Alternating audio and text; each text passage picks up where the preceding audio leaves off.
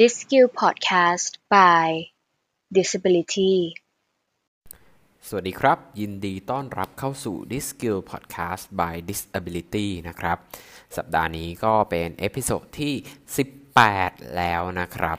วันนี้เราจะมาพูดถึงการ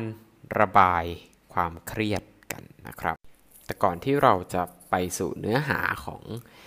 podcast episode นี้นะครับ ผมขอ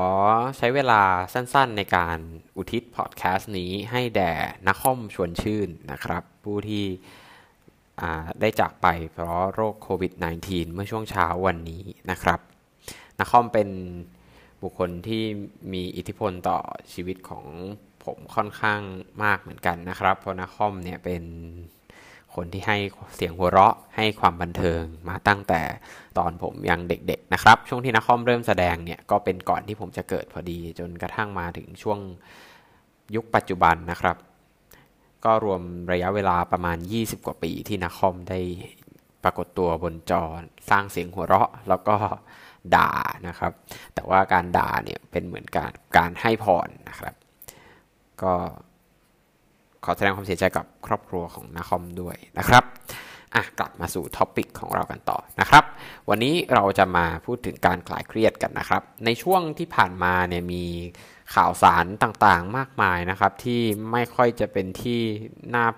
พอใจกันสักเท่าไหร่นะครับ ไม่ว่าจะเป็นการจัดการเรื่องต่างๆของออรัฐบาลนะครับ หรือแม้กระทั่งเรื่องของความยุติธรรม เรื่องของโรคระบาดที่กำลัง แพร่อย่างกว้างขวางนะครับ ดังนั้นก็มันก็เป็นเรื่องที่จะไม่แปลกเลยที่คนเราเนี่ยอาจจะเกิดความเครียดได้นะครับ วันนี้เราจะมาดูกับวิธีการจัดการกับความเครียดกันนะครับ ซึ่งตัวอย่างที่เราจะนำมาใช้เนี่ยนะครับ เรานำมาจากนักแข่งรถยนต์สูตรหนึ่งนะครับ หรือ Formula 1 ที่เรารู้จักกันดีนะครับ นักแข่ง Formula 1 เนี่ยจะต้องเผชิญกับความเครียดทุก สัปดาห์เลยนะครับ แทบจะตลอดเวลาเลยก็ว่าได้นะครับ เพราะการขับรถเนี่ยมันเป็นทักษะที่ต้องใช้สมาธิเป็นอย่างสูงมาก ๆ เลยนะครับ และสิ่งที่เกิดขึ้นในสนามแข่งเนี่ยคาดเดาไม่ได้เลยนะครับ เรามาดูกันว่านักแข่งฟอร์มูล่าวันเนี่ยจัดการกับความเครียดยังไงนะครับ เริ่มต้นกันด้วย นักแข่งชื่อดังที่แทบไม่มีใครไม่รู้จักไมเคิลชูมัคเกอร์นะครับ ซึ่งตอนนี้คุณไมเคิลเองเนี่ยก็ยังคงไม่ฟื้นตัวนะครับ จากอุบัติเหตุสกีเมื่อปี 2013 แต่ว่าเราก็ขอให้คุณไมเคิลดีขึ้นนะครับ ในช่วงที่ไมเคิลแข่งรถฟอร์มูล่าวันเนี่ยไมเคิลชอบเล่นโป๊กเกอร์มากเลยนะครับโป๊กเกอร์เนี่ยเป็นกีฬาไพ่เนาะแต่โป๊กเกอร์เนี่ยไม่ใช่แค่นั่งเล่นไพ่ ไม่ใช่เรื่องของดวงอย่างเดียวนะครับ แต่โป๊กเกอร์เป็นกีฬาที่ต้องใช้สมาธิสูงมาก ๆ เลยนะครับ ผู้เล่นโป๊กเกอร์ที่ประสบความสำเร็จเนี่ยต้องฝึกจิตใจของตัวเอง ฝึกการมีสมาธิไม่แพ้นักกีฬาเลยนะครับ ซึ่งนอกจากการฝึกสมาธิแล้วยังต้องฝึกเรื่องของการตัดสินใจด้วยนะครับ ซึ่งการตัดสินใจเนี่ยแน่นอนว่าเป็นผลมาจากสภาพจิตใจของเรานะครับ ดังนั้นเนี่ยพอชูมาเกอร์เล่นโป๊กเกอร์แล้วเนี่ยมันนอกจากที่ว่าจะคลายเครียดให้กับตัวชูมาเกอร์เองแล้วเนี่ยครับยังช่วยให้เขาเนี่ยสามารถตัดสินใจเรื่องต่างๆ ได้ดียิ่งขึ้นด้วยนะครับ อย่างเช่นในการแข่งขันเนี่ยการตัดสินใจว่าจะเข้าไปเปลี่ยนยางดีหรือว่า จะอยู่ต่อเพื่อที่จะแข่งให้จบดีเนี่ยมันก็เป็นเรื่องที่สำคัญมากชูมาเกอร์เนี่ยค่อนข้างจะทำได้ดีมาก ๆ ในเรื่องนี้นะครับ ลดความเครียดด้วยอะแล้วหลายคนอาจจะถามว่าอ่าในนักกีฬาในยุคของชูมัคเกอร์เนี่ยเกมยังไม่ได้รับความนิยมมาก แต่ในยุคปัจจุบัน นักแข่งอย่างอเล็กซานเดอร์อัลบอนหรือว่าแลนโดนอริสนะครับรวมถึงชาร์ลส์เลอแคลร์ เล่นเกมบ้างหรือเปล่า ใช่ครับ พวกเขาก็เล่นเกมเหมือนกันนะครับ การเล่นเกมเนี่ยเป็นเรื่องของการ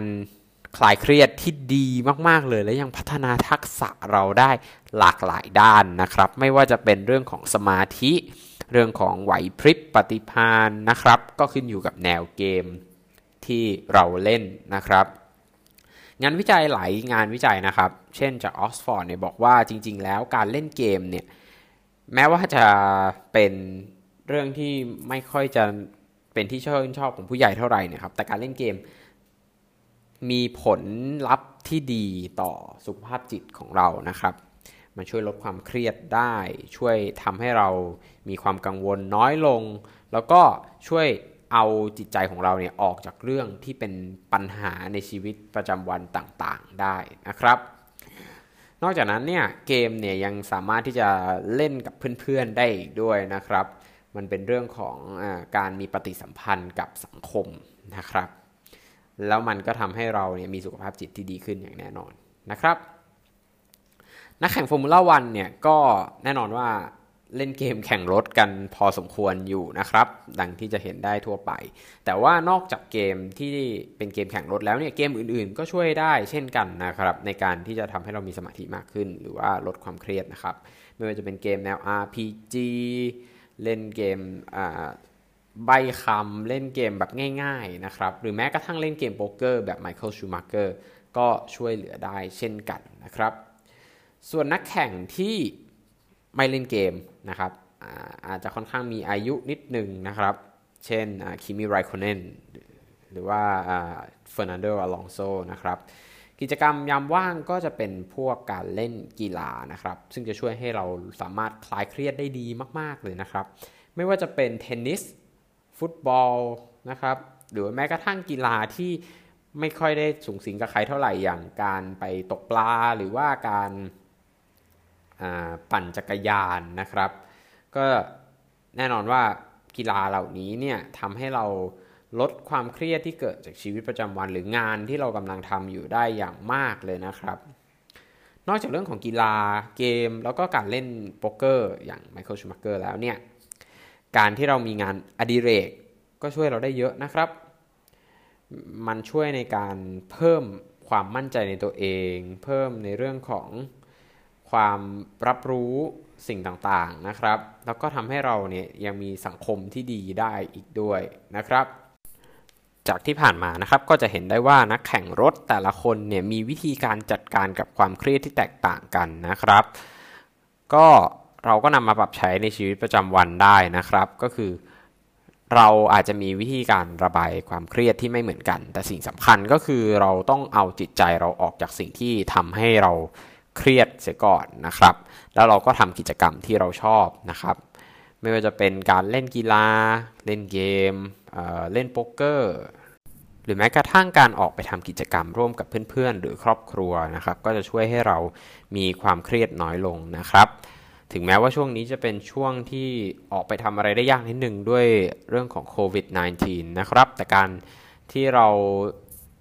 ทำกิจกรรมออนไลน์กันได้นะครับ ด้วย เป็นข้อดีจากเทคโนโลยีในยุคนี้เนาะ